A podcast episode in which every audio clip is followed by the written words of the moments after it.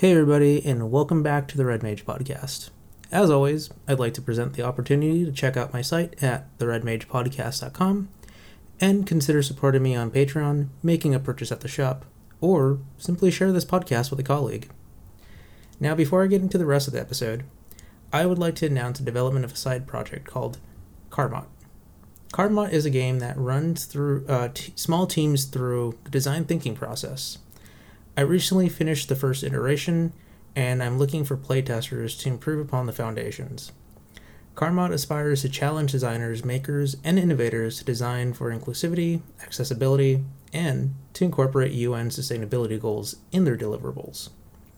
Karrmot won't officially be for sale until the third iteration of the game, but this is to ensure that I make the game affordable, versatile, and serviceable to the design community. Later this week, I will be updating my portfolio site to share information and how to sign up for test players. Now, with that out of the way, let's get down to business.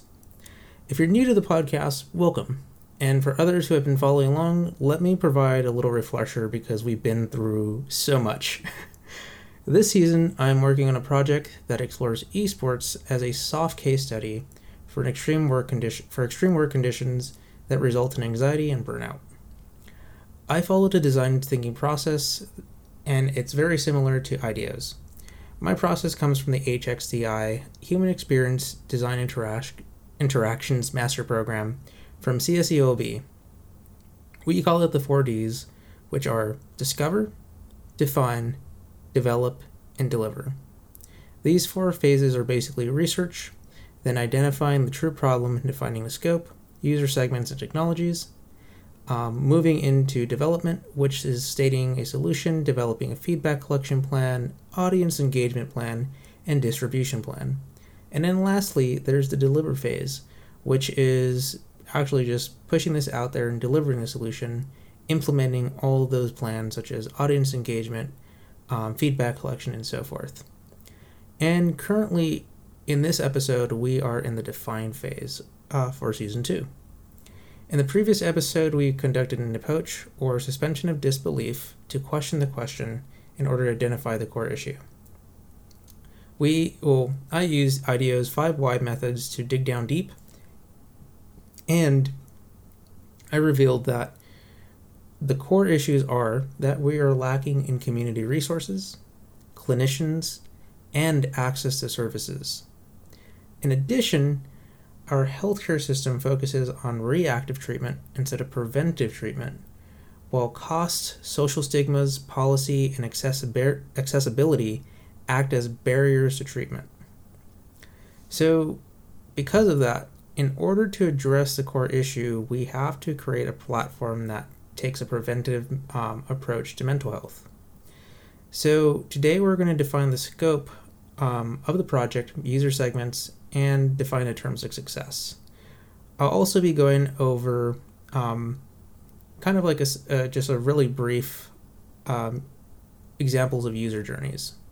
I don't usually like to do that on the podcast because I feel that it's good to always have a visual paired with um, an explanation, and that the visual is a lot more powerful in addressing touch points, uh, addressing you know how the user is feeling, and so forth. But for the sake of the podcast, where I will provide a narrative example. Um, and I do want to address one thing. I know that uh, in season one, when I was developing for Quirkspace, there was a lot of ambiguity going around what Quirkspace was, or at least that that first iteration of Quirkspace. Um, Quirkspace is is still in the works. It is being updated, um, but there are some things I'm ironing out in terms of uh, what the platform is going to be because uh, roleplay was a huge uh, element, but there was desire for more physical or kind of user interactions. So with that, I am going to put on my portfolio site kind of the the list of, of everything I did during that, that thesis project um, so that people can kind of see what it looks like and then have some example videos up. But I'm also um, going to be making a lot of big changes to Quirkspace. Um, and that will be kind of pushing forward uh, a little later because this project's turning works. And on the topic of ambiguity, I'm not trying to remain ambiguous for the sake of likes reviews. The reason I remain ambiguous is because I don't know what this platform is going to be yet. And to some people listening, there's I could feel like the anxiety kind of falling falling super hard um, as to you know well you're you're doing this and you don't know what it is you don't you're not you know defining anything you're not telling us all of this that we need for a business business model and yeah that's basically what i'm telling you. And the reason for that is because in the design process we have well in our program we have a saying i'm tired of your genius and there's been so many instances in which we move forward in trying to address a problem only to think of a solution based on our experiences that aren't embedded in the community, that aren't really backed by research, and are more an assumption, and to feed our ego. And those those solutions only end up kind of hitting like some surface problems. And if you get lucky, you actually do hit a core problem, but that also doesn't ensure the viability of your platform. It doesn't ensure that the communities are on board, and it doesn't ensure that it's going to be um, resilient and long term. Because there's ever evolving social economic changes, there's ever evolving technologies, and ever evolving relationships.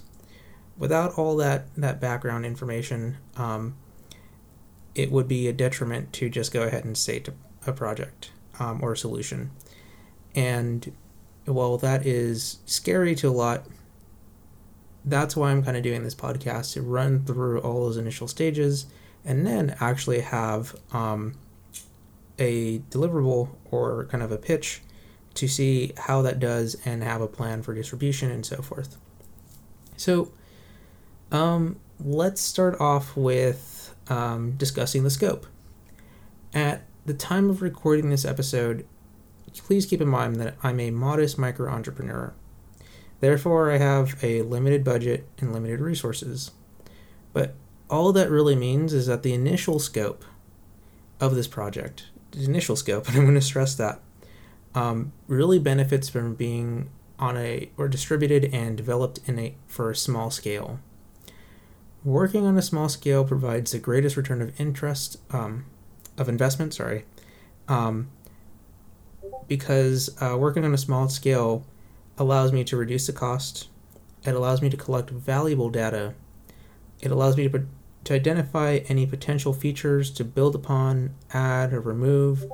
And it also allows me to kind of work in a way that I'm directly engaging with that community, ensuring that each each step and each iteration is a lot better.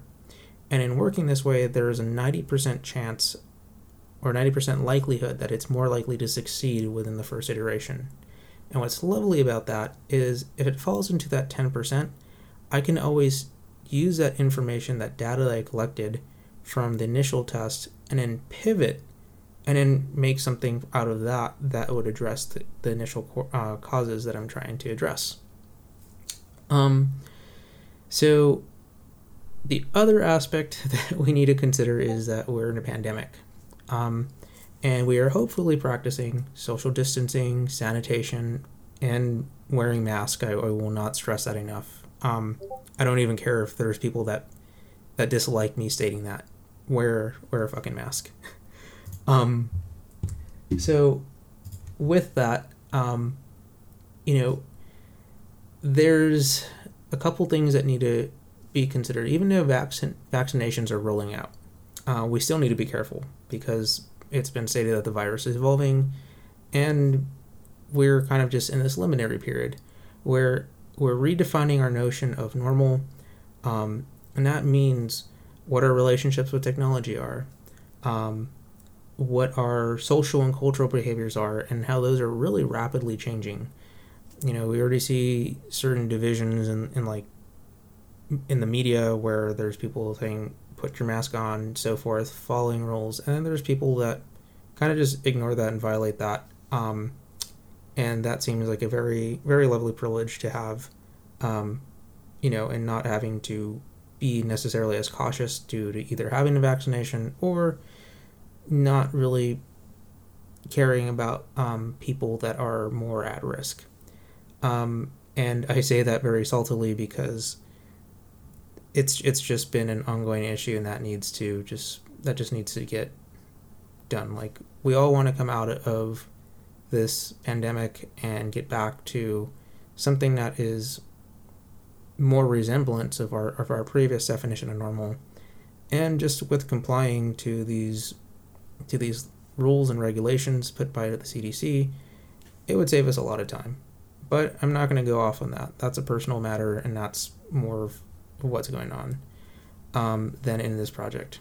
I wouldn't even say it's a personal matter. It's kind of this communal health issue. But anyways, we're moving away from what's really important, and that's the development in this defined scope. Um. So, on that, you know, this this liminary period, there's going to be so much that's kind of fluctuating and changing, and we could make some estimations as to what our relationship with technology is going to be, um, what technologies are going to be incredibly relevant, um, and some of the social and cultural changes that are going to occur.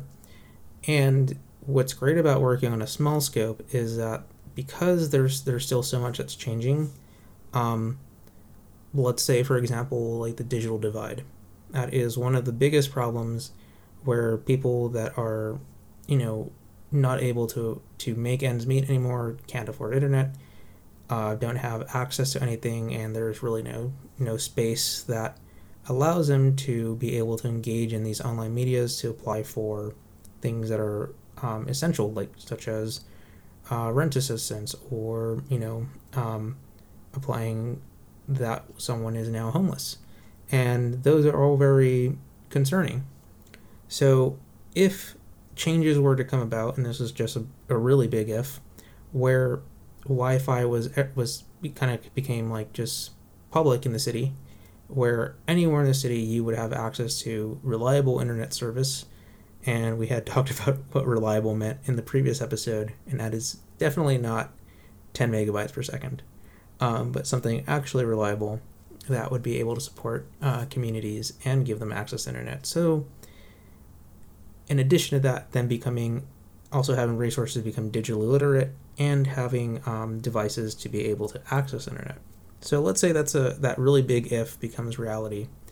Um, and this system was focusing a lot more solely on, t- or this platform I developed solely focused more on um, a tangible aspect um, with very little digital. So it wasn't fully kind of cross compatible um, in order to meet the needs of extreme cases.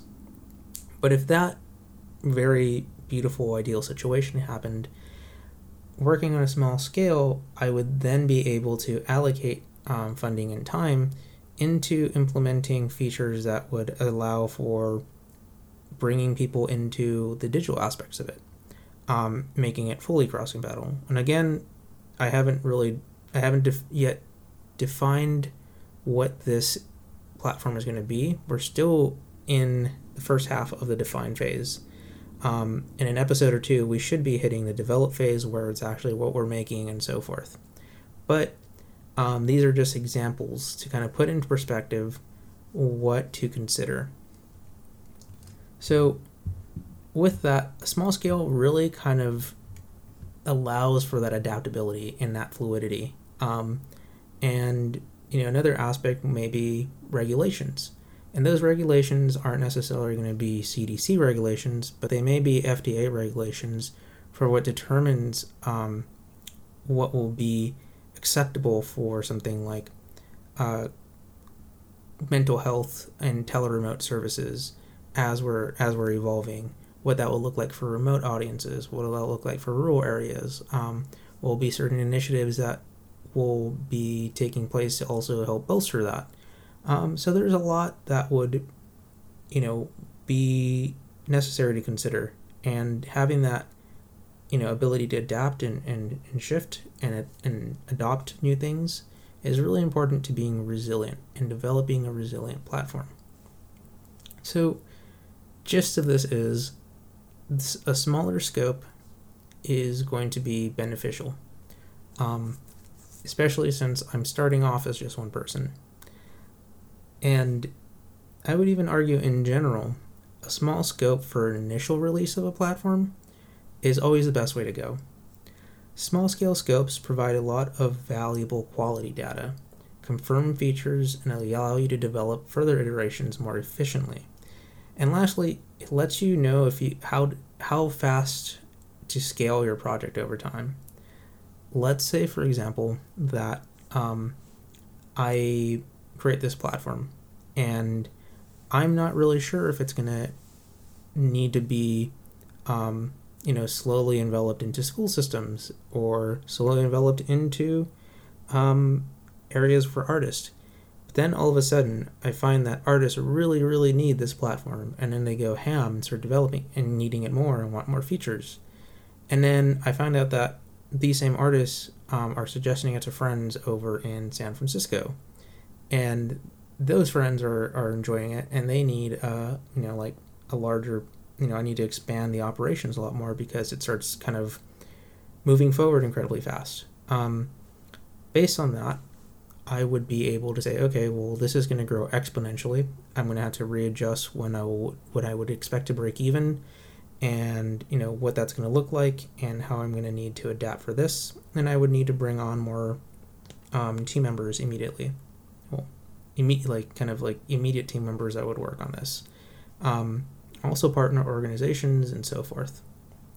So that would be you know a, a really big benefit and vice versa what if it, it goes really slow where you know i originally think it's for artists but then it ends up being for you know solely for esports players um, and you know the in the game community. And then people are like yeah you know this is what we what we need. But it took x amount of time to, to figure out where that would need to fall into. So um, in that, I would, you know, I, I discovered this in my master's program. In CSU. I'll be working with some really ama- amazing mentors. Um, and some of them worked over at Virgin Orbit, some of them worked at MC Squared, um, others were architects, and some were actually design researchers in the field. Um, and all of that really kind of, all of their experience and all of their input really helped me understand um, the benefits of working a small scope and scaling forward. Um, and I guess like what I really really want to say is that this is going to look more like kind of a local thing because of just the conditions that we're in now. And yeah, we are opening up, but there's still a lot of uncertainty with, you know, how everything's developing and so forth. And keeping it smaller and then slowly kind of building up not only just saves me time and resources, but if it does kind of take off exponentially, you know, it's it's within my means of still being able to control it, which is great. Now, I wanted to find the space I need to work in in order to consider, you know, what communities um, I'll be engaging with and so forth. Now, in defining this this space, before I really get into that, I need to acknowledge that I'm not going to be a credible messenger for every community that I want to help out. That doesn't mean that I'm restricting who's able to engage or use my platform upon the initial release, but it's really important to consider where I'm a credible messenger and am I, you know, where I'm coming from and kind of connecting with these um, communities, individuals, organizations, and so forth. A credible messenger is really important for two because two core reasons. The first one is I'm coming from a place of empathy and I want um, the groups that I connect with and the people that I connect with to you know, under to feel comfortable and confident that I'm someone that they can trust. And that's incredibly important. I I'm light-skinned Hispanic. I am am not a very traditional um, in my you know with with my culture and there is some distancing there and I need to acknowledge that. So while I want to make sure that I include um, my the Latin community, my community, I also have to know that I would need to work with you know someone that um, lives in that community, ha- you know, shares certain values, shares certain experiences, and can really bridge that connection. And that's really important for creating this legitimate relationship. The second thing I wanna I wanna do is um, make sure that the connection I have with these groups of people, um, that I really empathize with them, that I'm understanding their needs, their wants, their experiences. And if I'm not that credible messenger, I either need to find someone that is, or I need to kind of postpone that or find another avenue to be able to kind of um, bring bring this platform into them. You know, and this is really important because honestly speaking, I'm not like a very well known figure. If I were to go just out to a community, I don't have kind of the pull that you know, like uh, like Blizzard would or any of that. And well, there's kind of there's some drawbacks to that. It's also really kind of interesting to be like, yeah, you know, I'm not really tied to this, and I can explore and iterate forward, and I could just jump in these communities without having to worry that I represent a larger company. Um, and sometimes being a much smaller, kind of like personable um, organization works in, in your favor. Um, so I really hope to utilize that. And you know, I say all this because, you know, I always design with design with the best intentions. But it's really important, really important for any business, any micro entrepreneur, any any large Fortune 500, any org, anything, to understand that some communities really have a lot of hesitance, um, a lot of anxiety, and it's a trust issue. Um, people have been burnt before. People may be at risk of stuff. People may have not have, you know, they may have a certain stigma or a certain image of, you know, what that is going to play out as. And it's important to address that. To ignore that is really to kind of be not only disrespectful, but it's really detrimental to both whatever organization or business or so forth and the community that they're trying to serve. And again, some strategies to circumvent this are to collaborate with leaders or um, community individuals who are credible messengers um, that are someone that you could work with and you know who can relate to these communities and be be that credible messenger to have them engage with your platform and in my sense i think that um, since I'm working by myself just for the most part in this like laying down these foundations and doing the research and so forth, um, and again because I, I want to have a give to kind of well not make it feel just like it's really nebulous. Um, I I feel like it'd be better for myself in this um, to work in in areas where either like I'm a native like Los Angeles or where I've spent time um, like in Long Beach in Long Beach as a student. I've been a student there uh, for about two years. I'm actually graduating uh, officially um, in May, and it is really crazy. So um, there are kind of postponements with the release of these episodes, but it's because I'm balancing that life and and trying to organize everything. Um, but during my time at Long Beach, I've had so many amazing opportunities um, working with mentors and being able to go out and engage um, organizations, amazing organizations such as the Century Villages at Cabrillo, um, you know, Art Council, and um, the economic department over at Long Beach, and it's it's been very enlightening and very informative, and just really amazing experiences, and learning so much, and seeing operations on the back, you know, from you know that perspective really shed a lot of light. And i would love to kind of like go into areas where i already feel that i have a repertoire because that'll alleviate and put more take the burden off me and place it on the system so then that when we're developing together um, all of that's kind of like taken care of by like the technologies and the systems that we have in place so at the time of recording this, after saying that, I'm leaning more towards Long Beach, but I'm not ruling out Los Angeles. Um, as I move forward in this process, I may pivot based on certain circumstances um, or certain organizations or companies willing to partner with me, and even potentially community responses. Um, so these are all kind of matters that I'm still kind of working out. Um, it's just a little weird in this time of Corona.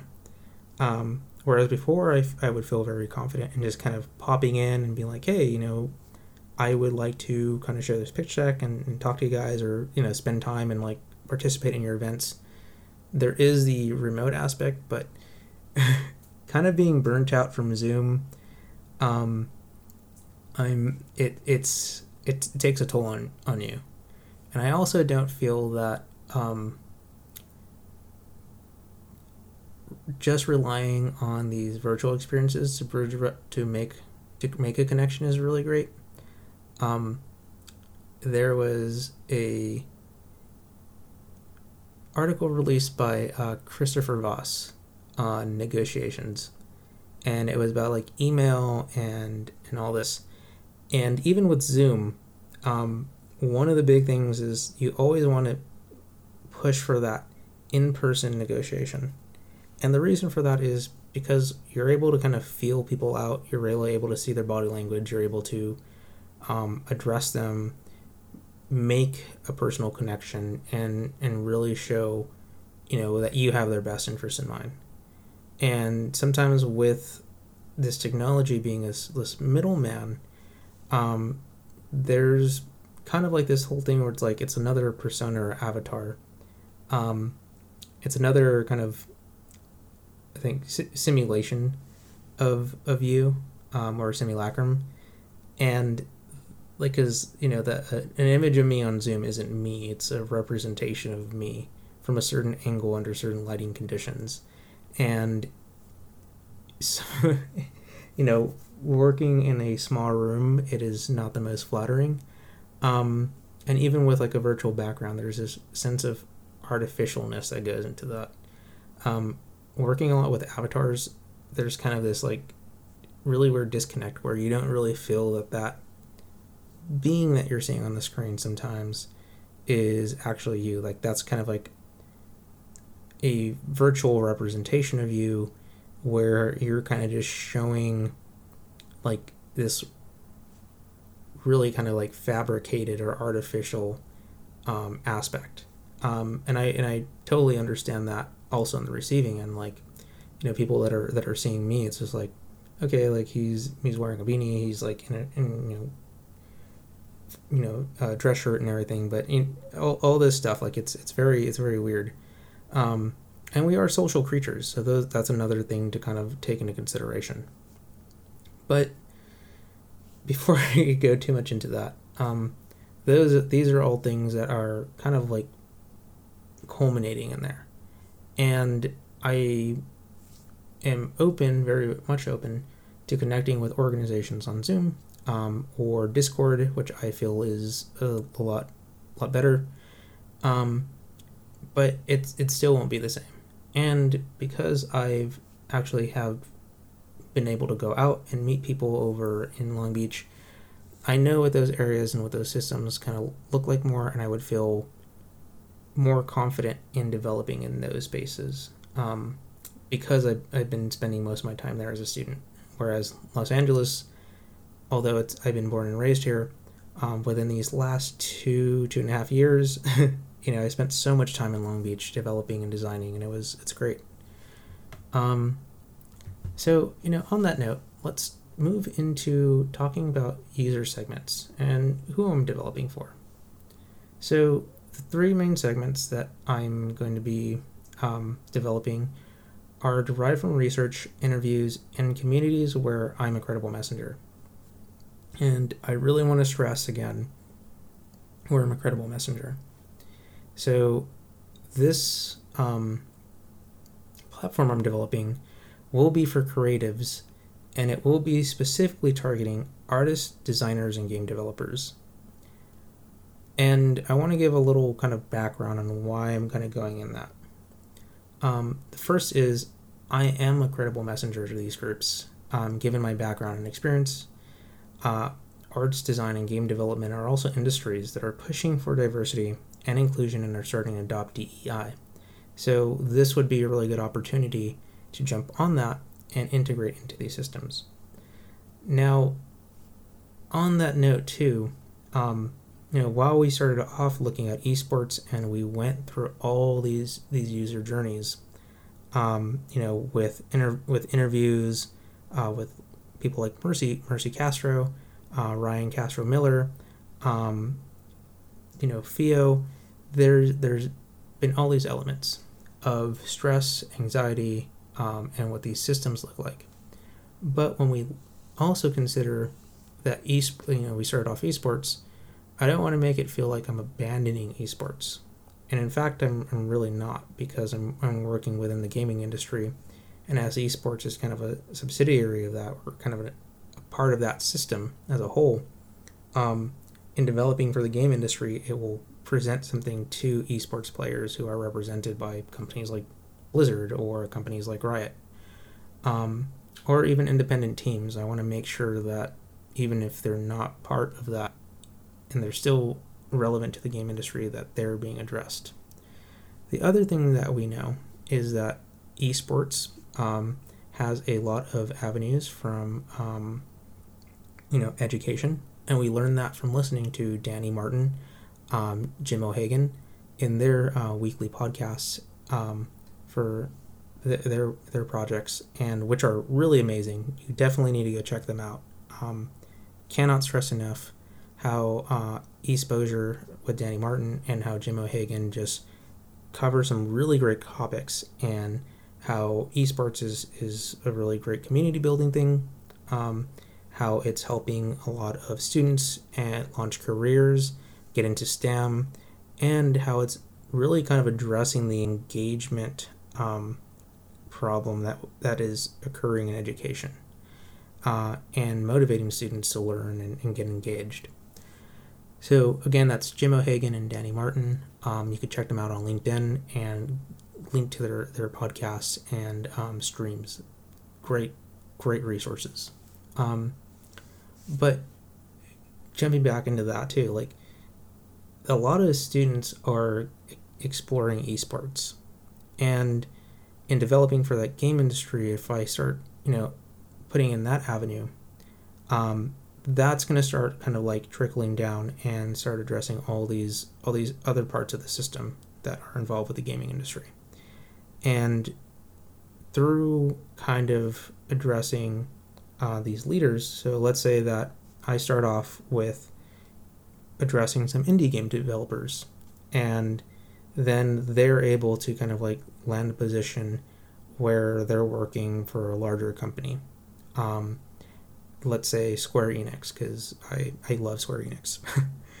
and they see that there is an opportunity to bring in DEI and implement, um, you know, access to mental health resources. And they've enjoyed my platform, they worked with it, and they want to implement it. Then that starts, they started making these change. And this all kind of stems from change theory.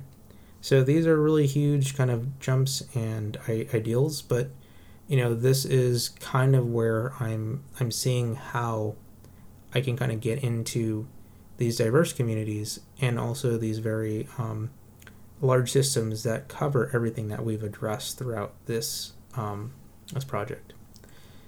In terms of artist, um, and why I'm addressing artists is because a lot of people that also go into the game industry are illustrators, um, background designers, and so forth. So as in my undergrad, I um, my my special my my undergrad my BA was in uh, studio art, and I had the the privilege of working with some very very talented artists, um, and really kind of connecting with some awesome student sculptors, uh, painters, illustrators, uh, and photographers, and the huge struggle for artists is there's not a lot of like funding and resources here in the United States a teacher really uh, my my art teacher Luis Soto put it in a great way. He's like when you're he's like when you're in Europe or in Asia, you say that you're an artist. People are like enamored and fascinated because they know the importance of art and what that does, um, its meaning, its value, and you know how the artists really help shape society. When you come over to the United States and you say you're an artist, you're thought of as a swindler and useless and not really a value generator because there's just such a lack of understanding of art and art education and appreciation and emphasis and what art does. But places like Los Angeles and Long Beach are very art driven cities. Um, even when you look at Austin, Texas, uh, the rise of art uh, in Minnesota, Minneapolis, like for example, um, these are all really huge cultural hubs, and art defines a very large part of community and engagement and you know de- you know design.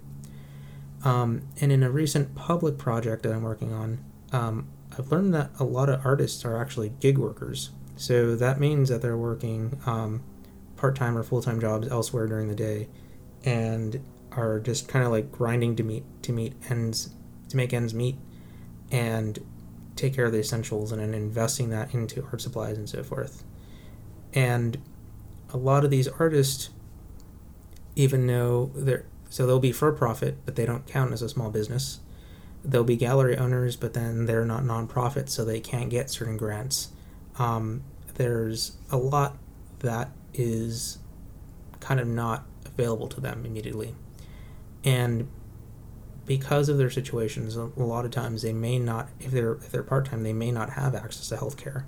They may not have um, as much stability or even internet connection for that sense. And there's a lot of focus on this kind of like gig work and hustle and development of art and the creation. And it's something that needs to be addressed. Artists are students, artists are business people, artists are content creators, artists are, you know, in various industries such as animation and so forth, uh, comics, um, that are in conjunction with the game industry. Like, let's say, for example, League of Legends. Um, they have a series of animatics that uh, are, in, you know, in art and design and background concept work those are all developed by artists. Then in designers, you have, you know, we're, we're creating the UI for games, we're creating uh, advertisements, we're pushing forth the branding, we're developing strategy and marketing, um, we're designing systems, toys, so forth. And, you know, there's a student aspect of all of these areas of game development, uh, design, and art. And then there's also the professional aspects in these industries where they're all kind of interconnected loosely. Um, and in that mind map that I that I made, um, I could see that like from esports, it kind of stems out into things like education, uh, things into like games, and that moves into industry, and that moves into like connects to artists and all this other stuff. Again, sometimes I dislike the podcast medium because there's no visuals to go along. Um, and right now I'm a solo man team, so doing a podcast and video and so forth isn't the most um, feasible for me in one go. Um, but however, I will be pushing forth with um, YouTube or uh, was it Twitch in the near future. Um, and that's still under wraps because I'm still working on that. But kind of going back to this, like with with artists, I don't want to go into tangent again. Um, these things are very important because you see how they also scale up from education to graduating to pursuing these careers in these industries. Um, and even with, with artists, it's, you know, it's a very uh, difficult and competitive realm. Designers, it's the same. And sometimes um, what happens is there's a lot of devaluing of arts, games, and design. And that's really kind of surprising to me because of how reliant we are on all that. And we can tell that we're really reliant on it because it's so invisible that we use it every day. Um, and as games are hitting this like is it 200 billion dollar industry now um, and we're enveloped in investing in AR, VR, and virtual worlds, this is you know something that there's a lot of value in, and we see how arts and design really complement that to elevate it visually as well as experiment experimentally and narratively and um, just kind of overall. There's there's so much. So enough of that spiel. now, um, again, I just want to iterate that these are also areas that are starting to adopt DEI, and I'll get a little bit more into that later. But I've broken these these users up into three segments. These three segments uh, reflect on how users will engage with the platform, to what level they'll engage with the platform, um, and overall how they'll prom- how they may promote the platform. So these user segments are broken up into allies, seekers, and pursuers. So let's go into allies first. So this is an ally is an individual who has access to mental health resources, has the emotional capacity to help others, and they won't be the biggest user of the platform, but they'll be a really big advocate for it. And they're going to help um, people advocate this platform to people who are in search of something to help them out or are in need of an immediate resource allies are really are going to be really good about talking and normalizing mental health as well. Now, seekers on the other hand are kind of this like middle tier. They're individuals who are starting to feel the impact of burnout and stress. Um, seekers are usually wanting to learn more about a platform um, and find something that suits their specific needs and makes them feel comfortable. Seekers have moderate uh, levels of engagement with the platform, but uh, they will use it when they need immediate relief or to kind of just help maintain and compose themselves during very hectic periods in their life. Seekers aren't some aren't people that would kind of discuss mental health outright um, due to social stigmas, but they will share their experiences with those that they are concerned about, and um, because the, the ones that they loved, they'll they'll try to create a sense of normality during these hectic periods in their loved ones' lives, and help them also get resources. Um, pursuers are the last segment, and pursuers are individuals who are in immediate need of assistance, and they don't have access to resources due to social economic circumstances or they're not really sure where to start. Like they just kind of got thrown into this this situation where maybe before everything used to be good. Pursuers feel the effects of burnout, stress, anxiety, and they don't have a reliable support group. They may not even know where to start. They value their anonymity and they really don't talk about therapy or mental health. They, they may see it as a sign of weakness or they may be really scared about the stigmas and how people will perceive them. But pursuers will be active advocates and users of the platform. They'll advocate it to people that they feel incredibly comfortable with and that they see are in dire need and may kind of like share or kind of promote how perhaps they've used it or what they've quote unquote heard and help others who are in dire need as well. Um, and in defining these user segments, I want to address a couple aspects now regarding DEI, um, platform scalability. So, just as a, as a reminder, DEI stands for diversity, equity, and inclusion. And it is something that needs to be adopted by various industries to ensure a safe, diverse, fair, and inclusive workplace for all employees. And just to reiterate what I've stated in later in earlier episodes, DEI doesn't push anyone out of the workplace or out of the picture. It does the opposite. It just opens up more space and it ensures that women, BIPOC, and LGBTQ individuals get access to the same opportunities that have been traditionally given more so to Caucasian individuals. And usually those individuals are male. But again, it's not pushing them out, it's not taking anything away, it's just opening up more space. Think of it like you are moving from a studio apartment to a house with a yard and a backyard and a barbecue grill and a pool and your neighbors are really awesome and give you free beer. you know, kind of like a like a much better situation, a much higher quality life. And you're in a safe neighborhood where everyone's totally super chill and just grills out all the time. That's kind of what DEI is for your workplace. And DEI really is starting to look like it's going to be part of the new normal, which is great. And there's a lot of potential for DEI to impact uh, the game industry and the design industry. Um, in fact, I've seen a couple of recent posts on LinkedIn um, talking about how the game industry is starting to look at adopting DEI and implement it, and how the design industry really is pushing for that. Um, a group that I absolutely love, Ayzenberg, um, has released a listen in, or I believe it's uh, what what we're what we're reading, talking about. No, it was a it was a listen in, which is a kind of this this segment where they interview and talk about really important topics to help on marketing and design uh, for creatives and, and entrepreneurs, and they covered DEI and they were they were super awesome at kind of like showing like the the benefits of it and talking about the inclusivity of it. Um, and where my platform comes in is really kind of like working with the opportunities that would be presented by DEI and individuals have, who have used my platform. And as a promotion of inclusivity and accessible, um, inclusive and accessible mental health services for the workplace.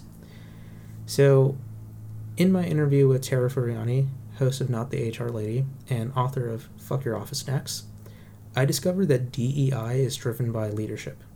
So, my hope is that artists, designers, and game developers in position of leadership who happen to engage my platform recognize the benefits and start to champion DEI in the workplace, thus incorporating either my my platform or similar services that are offered to help address mental health issues such as depression, anxiety, stress, and burnout.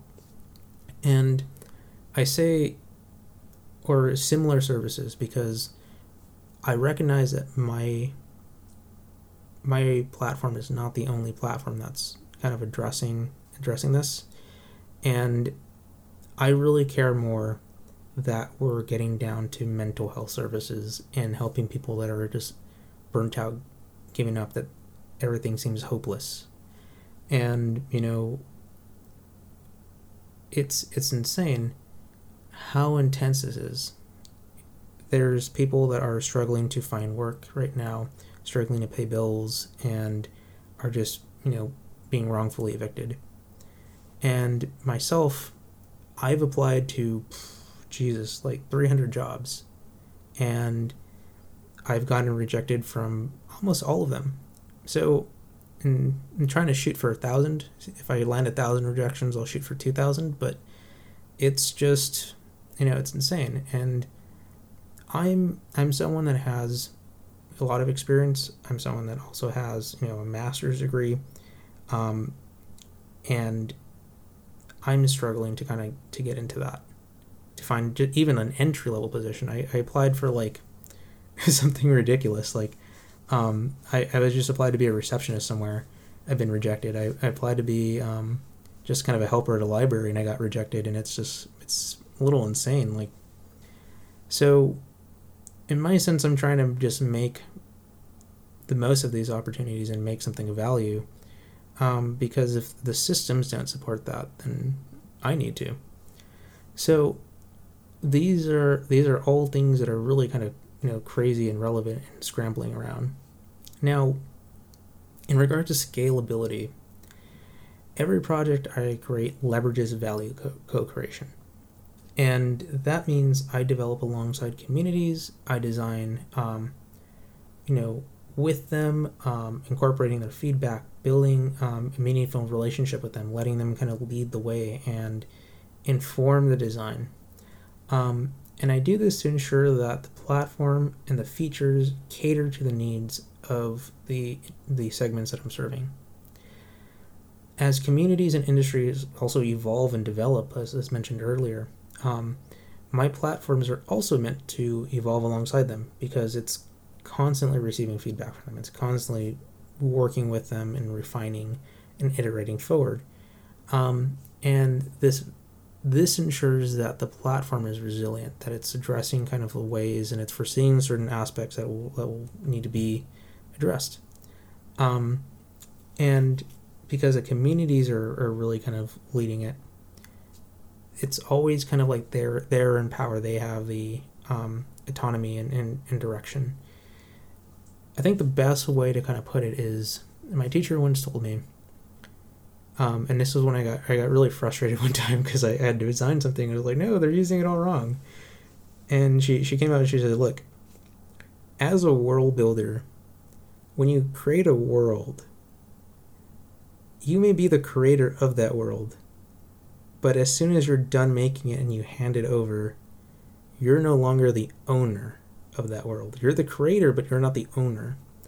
The communities that take that in and adopt it and the individuals that use it and the community leaders that you know that promote it they're the ones in control and they're the ones that that own it you know and that's a good thing because you're you're you're empowering them and you're you're giving them that that that autonomy and that agency um, to use it and adapt it to their needs and it addresses their problems it addresses like what they need every day and that's good. And as a creator, you need to be okay with that. When you build worlds, you need to be able to let them go. And, you know, that it was hard at first trying to just be like, hmm.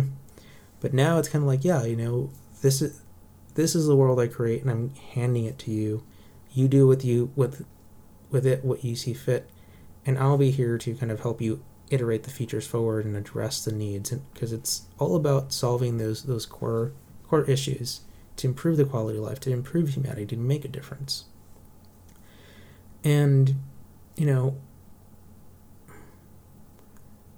when, like, let's say, for example, if, you know, in terms of scalability,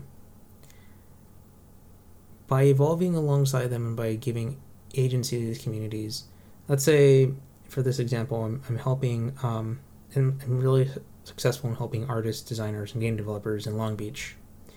And there's there's so it's it's such a relevant platform. And again, this is just an example, not trying to say what it is or it's gonna it is that yet. Um, I do I do have high hopes and you know that it is going to be a very successful platform and relevant. Um, but in anyways, so it's it's really successful and now I identified that you know I can, you know, I'm making enough uh, re- return on interest. I'm, I'm breaking even earlier, and now I could take this platform that was limited to Long Beach, and I could bring it up into hitting Long Beach and Los Angeles. In Los Angeles, it takes off, and then I realized in there, San Francisco also needs this. So then I could start kind of scaling up my my production. I could start scaling up my team and dis- distribution, and that will grow nationally and internationally. So that is the goal, and that's what I'm going to do with this platform. Um, so finally, I want to start talking about defining success. Now that we have kind of like what you know, what we're doing, um, or what needs to be addressed the user segments, and what the scope looks like, we need to talk about success.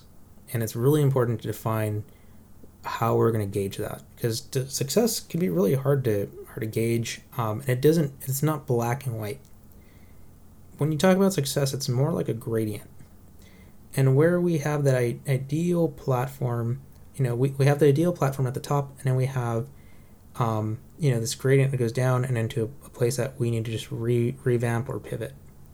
And that's completely fine.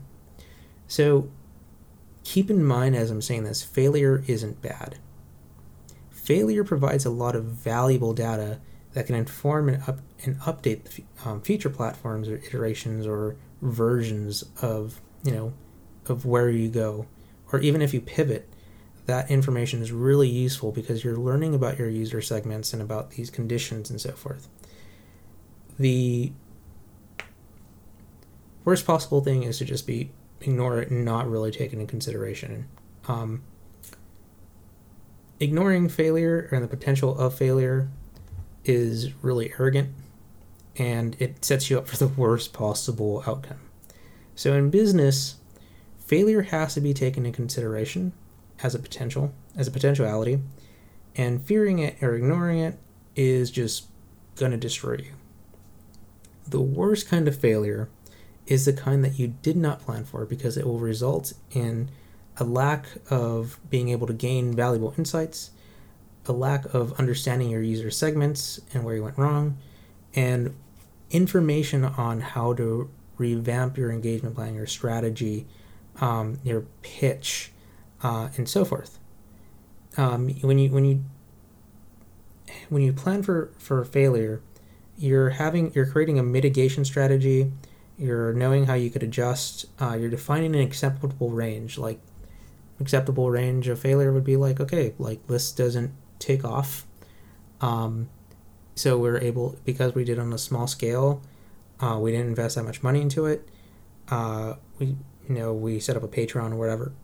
No, we're gonna take it back, fix what wasn't working. Maybe it was the branding. We'll try that. Push it out. Have a plan. Be like, okay, if this branding doesn't work, uh, we'll rebrand it, and then if not, we'll look at how, what what the product is, how it's designed, and, and visual, and how you know we'll get samples and so forth. And all of that is just kind of iterative, and that's really important. If you don't do that and you just kind of drop a lot of money and push it out, and I've, and I've seen this a couple times, um, where people have like you know all this this investment into um, you know a launch party, and they have investment, and you know they ordered hundreds of thousands of supplies uh, to to kind of for their Patreon, and like no one's biting. You're just kind of like, ah.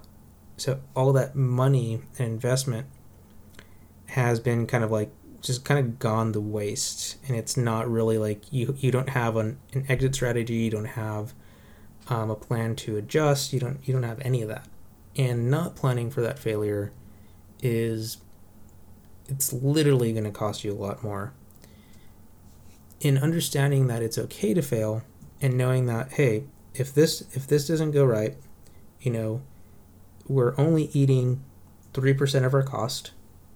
We're collecting, um, you know, input from users to understand why they didn't want to engage. Maybe it was a wording, or maybe it was a feature, or maybe it just really was not the right time. So then you could just say, okay, well, we'll move this over to you know September, and then you find out that that time was a lot better because you know more people were had their you know, stimulus checks and saved up all their money and things are opening up. And now people are like, yeah, you know, we want to just drop cash on on you know things that we really need. Um, so that's important to consider. Always having um, you know a planned mitigation strategy for failure and how to control it. Um, so in stating that, I want to get back to success as a gradient. So again, as I said, it's kind of like from the top you have ideal, and then you have where you either need to pivot or just completely revamp. So I'm looking at success in this kind of five tier gradient where we have ideal, great, above expectations, average, and refine.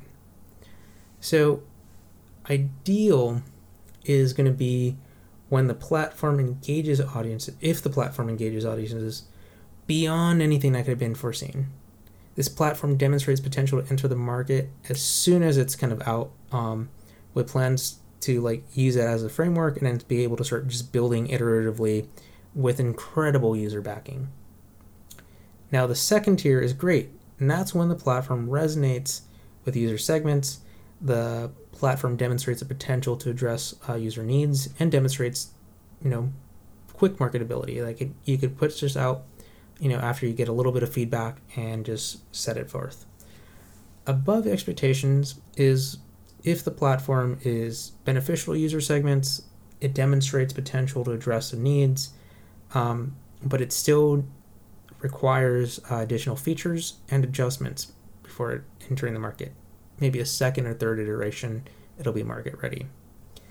Average is if the platform is beneficial to user segments, the platform needs adjustments to the system and interface, and there are going to be needs for additional features before entering into the market. But it's still it's still pretty solid. It's still really good. Refine is if the platform does not meet any anticipated level of relevance to users. Very low engagement. The platform needs serious revamps to the system and interface. Uh, features need to be completely replaced. The platform is nowhere near ready for the market release input from users um, is necessary to make the platform relevant and address the core issues. And that's where kind of that failure strategy comes in, that mitigation strategy. So this isn't a complete crash and burn. It's just like, okay, well, this was in kind of the scope of expectations, um, you know, and because we were able to define success and because we were able to define failure and have it in this gradient, we now have kind of like a way to be like, okay, well, we're only going to put this much into an initial release and it's going to be this big and it's going to be kind of driven in these platforms and then we're going to see. Um, we're going to offer these prizes. Uh, we'll probably order like one of each just in case uh, just to have it and you know show that. And if not we take those off uh, we make adjustments and then we start pushing forward until it gets so ideal. And then yeah. So while I'm I'm shooting for for an ideal release in my first iteration, realistically it might fall on either average or above expectations. Um, and limiting the scope really just relieves a lot of that burden because it's like okay cool. Well you know we have a there's a plan in place and there's not going to be a lot of loss of money. It's going to be a very good investment. Um, and if pivots need to take place there is that possibility and it's all kind of just scoped out and looked out and there's a way to iterate forward um, without being completely wrecked and going bankrupt. So for the last part of this episode i briefly want to go over two of the user journeys. I say briefly because again i feel like user journeys are really best when visualized and, and then discussed. Um, and later this week, I will be upgrading the Red Mage Instagram to share findings and information. I, I could feel it right now. A lot of you, you listeners are thinking, oh my God, it's about time. And I agree. But I thank you for being patient with me and knowing that I'm balancing out multiple projects um, in efforts to supplement income, researching like a madman, and independently designing and developing each and every one of these projects, um, such as Karrmot uh, and Quarkspace. So, to keep things short, I will go over the user journey of the seeker and the pursuer. So, let's start with the seeker. Imagine, if you will, there's a designer named Clara. Clara is a 28 year old um, designer, redhead, and she is native to Los Angeles. Claire is currently working at a small um, to mid sized company, and due to the effects of the coronavirus, Claire is not really sure if she's going to be deemed an essential worker. Claire lives with this anxiety for weeks on end, and finally gets called into her boss's office. Clara's boss informs her that due to the lack of business, she will have to be let go. Clara receives her last paycheck and leaves upon that she's hit with this you know stresses of applying for unemployment not getting not getting responses panicking about how much money she has finding rent assistance and losing access to her health care while clara is healthy for the most part she is prone to have um, sporadic asthma attacks. And the inhalers that would be covered by her health insurance are now going to be full price and they're going to have to be paid out of pocket this additional cost is really concerning to Clara because she's already occupied trying to figure out how to pay rent, how to pay student loans, car and insurance payments, and cover all her basic utilities. While Clara is really resilient, she is human and she gets overwhelmed with a sense of dread. Clara happens to discover my platform and is able to, over time, uh, learn to manage her anxiety. While receiving help from friends and family, Claire is now able to manage her anxiety to the point where she's able to make the most of her situation and is creating a side hustle to sell t shirts, stickers, and web assets to supplement the rest of her income that isn't covered by unemployment. Now, let's go over Pursuer. Before I get into this, I want to give a warning that this story can get a little dark. And if anyone has a trigger warning um, regarding suicide, thoughts of suicide, um, and extreme conditions that may lead up to it, take a couple minutes to kind of skip this um, or push forward about like five minutes in the episode. Um, now let's get into the pursuer. Imagine a young man named Anthony. Anthony is a BIPOC artist living in North Long Beach. During the day, Anthony dedicates himself to his art, creating oil paintings uh, to showcase and potentially sell at art galleries. During the evening, Anthony works as a bartender and a waiter, barely making enough money to pay rent and gas. Any money that Anthony manages to save up really all goes to purchasing art supplies and basic necessities. Due to his tight budget, Anthony doesn't have a savings, he can't afford internet, and he relies heavily on his prepaid phone for all communications. And this isn't even a really nice prepaid phone. It's kind of those like $10 prepaid phones that are still flip, nothing uh, smart screen. After the coronavirus hits, Anthony is out of a job, or jobs. He can't afford materials to make art and is at risk for becoming evicted. After weeks of struggling to apply for rent assistance without reliable internet access and getting hounded by his landlord, Anthony is, you know, just falling more and more and more into a state of depression and anxiety and begins to contemplate suicide. Thankfully, a family friend named Emma is able to check on Anthony and is able to help him apply for rent assistance and file for unemployment. Emma notices that Anthony doesn't look so great and provides him with um, a link with a setup to my platform uh, and other accessible resources to take care of his mental and physical well being, as well as cover any base necessities such as food and clean water. While Anthony is unwilling to admit that he needs help, he thanks Emma for these resources and begins to use them. And over time, he finally has some room to breathe again in engaging with my platform, Anthony develop uh, Anthony develops a way to cope with his stress, anxiety, and depression, ultimately averting suicide. Now, this is where um, anyone that skipped ahead is is good. Um, so I kind of want to talk about this with Anthony's user journey while it's entirely well, Anthony's an entirely fictional character. His narrative is really based on data and experiences I've discovered during my research. And I will make it absolutely clear. When life comes at you, it does not hold back, and it's layers of things that all kind of culminate and hit you at once.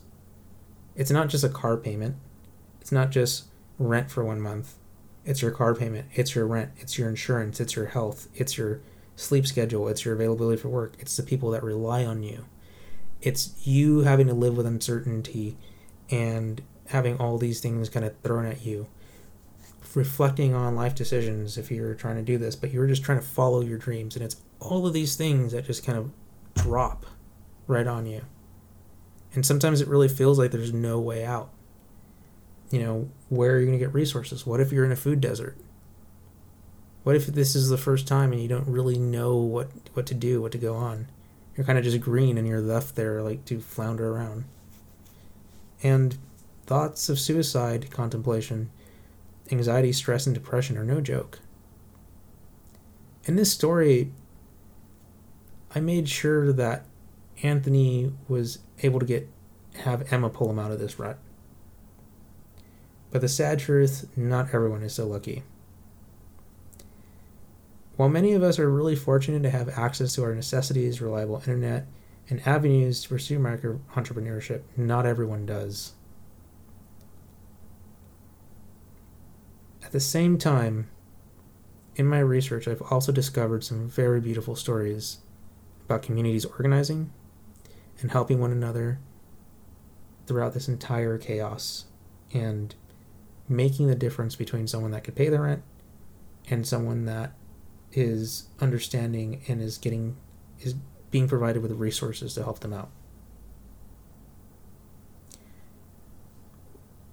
When we design for our users, we really are accountable for what happens. We're making something that falls into a system, we're making something that educates, that utilizes, and that helps people. And if we're not careful and if we're not taking in consideration these extreme conditions, we're designing people out. And that is a detriment, not just to those individuals, but to society. And the burden really falls on us as designers to make systems that are inclusive and don't leave anyone out. Because, like in Anthony's example, it's not just one problem deal people deal with again again, like it is medical, personal, just life events, and they all hit you simultaneously. I know this isn't a really happy statement, but it's a real fucking real one.